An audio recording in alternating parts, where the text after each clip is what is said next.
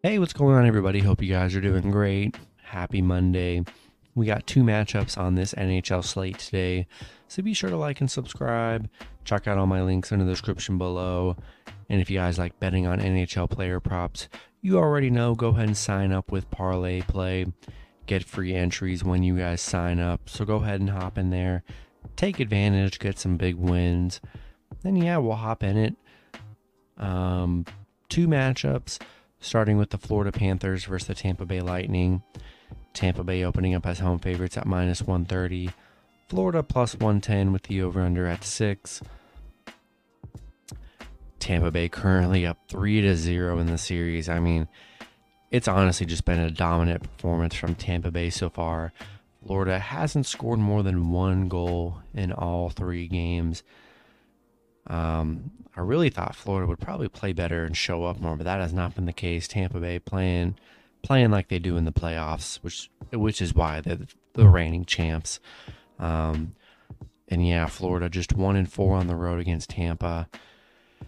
Tampa, they got a chance to end it here. They're 6-1 at home right now, 4-1 at home against Florida. I think Tampa gets it done here. I think they go for the sweep. You know, with their backs against the wall, you know, I don't hate Florida here, but they just have not shown anything positive for bettors to even trust them.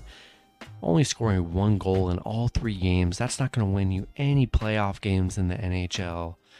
And, yeah, Tampa Bay just playing too good here. I think Tampa Bay sends them home tonight.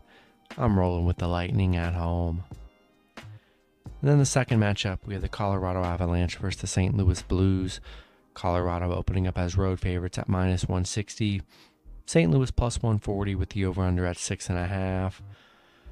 Colorado currently up 2-1 in the series, coming off a 5-2 win against St. Louis. Yeah, so Colorado was able to win on the road, which was huge. The over's hit in 5 out of their last 6 games on the road against St. Louis, so the over 6.5 could be intriguing here. Man, I just like Colorado here.